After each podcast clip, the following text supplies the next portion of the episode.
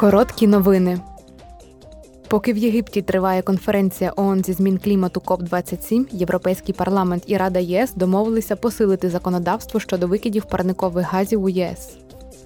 Усім країнам ЄС доведеться скорочувати викиди, дотримуючись більш суворої траєкторії, і буде менше можливостей для передачі позики або переносу невикористаних квот на викиди на наступний період. Крім того, для того, щоб забезпечити більшу підзвітність країн ЄС, Єврокомісія публікуватиме інформацію про національні дії у легкодоступному форматі. Цього тижня в Брюсселі відбудеться церемонія вручення Європейської громадянської нагороди 2022 року.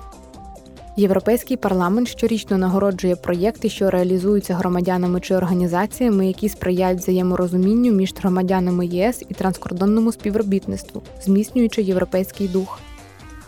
Цього року Європарламент отримав 300 номінацій, з яких відібрали 30 переможців.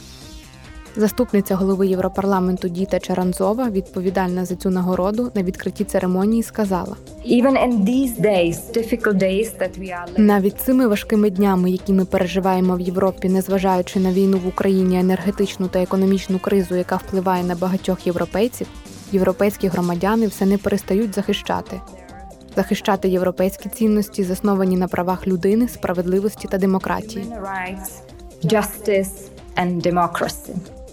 Особливе визнання отримав громадський адвокаційний та медіахаб Promote Ukraine, розташований у Брюсселі.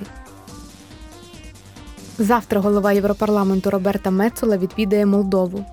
Вона зустрінеться з президентом Молдови Маєю Санту та візьме участь у спільній прес-конференції у Кишиневі. Роберта Мецола також виступить на спеціальному пленарному засіданні парламенту Молдови.